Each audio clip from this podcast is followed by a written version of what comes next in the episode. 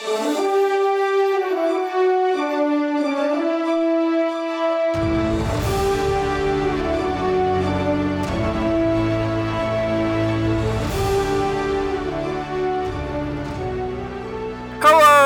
welcome back to Archives of Fabella Daily, the podcast putting on a happy face in a magical world.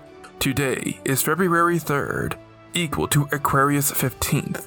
Books are available on Amazon. Please rate and review the podcast on iTunes or wherever you listen to your podcasts.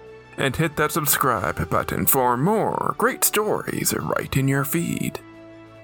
February 3rd, 1913, is the date the 16th Amendment in the United States Constitution is ratified, authorizing the federal government to impose and collect an income tax. But in the magical wonderland of Fabella, a spell was developed to make people happy. I'm Dylan Foley, and this is Archives of Fabella.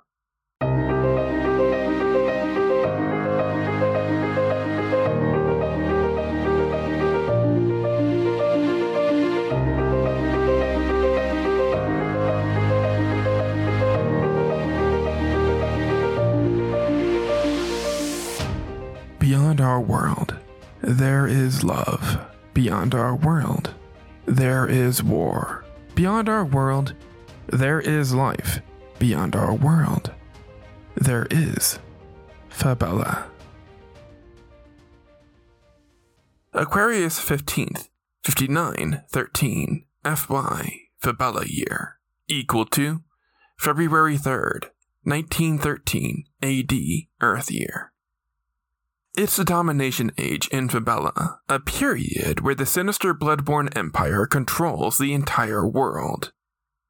The number of people experiencing depression in the magical world is skyrocketing. There's no way they can fight against the evil forces of the Bloodborne Empire. People just want the internal pain and strife they feel to go away. So they turn to magic to make it happen. Using magic to cure depression isn't a new idea. People have looked to accomplish this feat for centuries. In the past, potioneers had claimed that they developed a safe concoction to make you forget all about your worries and strife. But they were all scams, or prototypes pushed too early with disastrous side effects. One particular brew in the Age of Revolution, 18th century for my new guys out there, made people forget about their worries, all right, but also everything else. And subjects were afflicted with walking amnesia until authorities could confiscate all the potions sold and arrest the seller. It isn't until the year 5913 that industrious witch Isabel Monroe develops the Tapsutu spell. This is the first magical method designed to temporarily relieve a person of grief. The spell does not wipe a person's mind or make them forget why they're sad.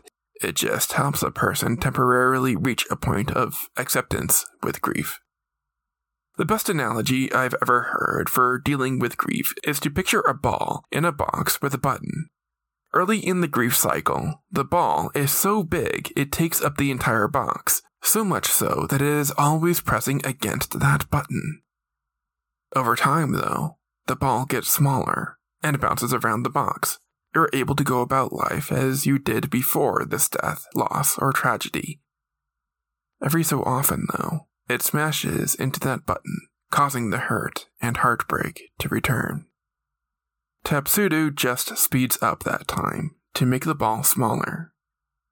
But it's only temporary, and that ball is going to expand again. People who repeatedly use Tapsudu are overly hyper and filled with energy.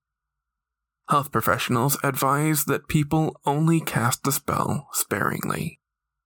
The Domination Age is one of the toughest ages in the history of Fabella, and Tapsudu helped people get through such a turbulent time.